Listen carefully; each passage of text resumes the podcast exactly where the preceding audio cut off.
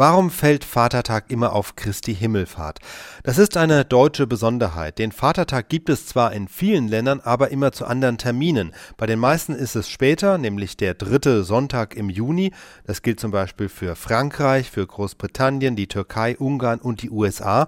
Und von dort, nämlich den USA, kommt auch diese Tradition mit dem dritten Sonntag im Juni.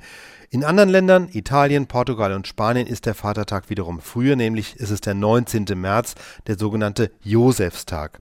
Und diese deutsche Besonderheit, Vatertag an Christi Himmelfahrt zu feiern, kommt daher, dass es hier diese Tradition schon sehr, sehr lange gab. Und das war vor allem im Berliner Raum der Fall. Und von dort kommt auch diese Tradition, dass Männer an dem Tag unter sich sind, dass sie zusammen etwas unternehmen, damals auch gerne als Ausflug zu Pferde. Um Berlin herum ist aus den alten Zeiten auch noch der Begriff Herrentag gebräuchlich. Da sind also auch alle Männer eingeschlossen, nicht nur die Väter.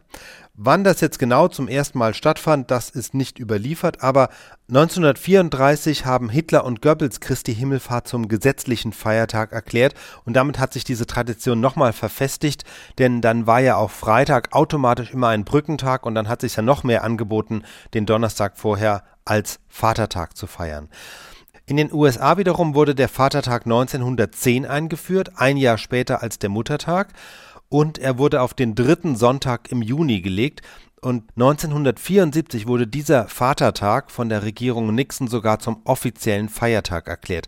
Also das ist anders als bei uns. Bei uns ist zwar Christi Himmelfahrt der offizielle Feiertag, aber eben als Himmelfahrt und nicht als Vatertag. Von Vatertag ist in keinem Gesetz die Rede. Das ist also eine reine Konvention.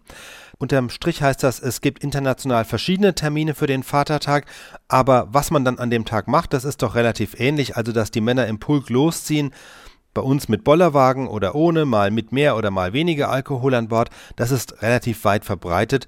Genauso aber auch wie heute viele Väter den Tag inzwischen bewusst in der Familie verbringen, eben wirklich als Väter oder mit der Familie etwas unternehmen, was den Männern Spaß macht, Kletterpark, Rafting oder ähnliches. Das ist letztlich mehr eine individuelle Typfrage, als dass es sich um regionale Besonderheiten handelt.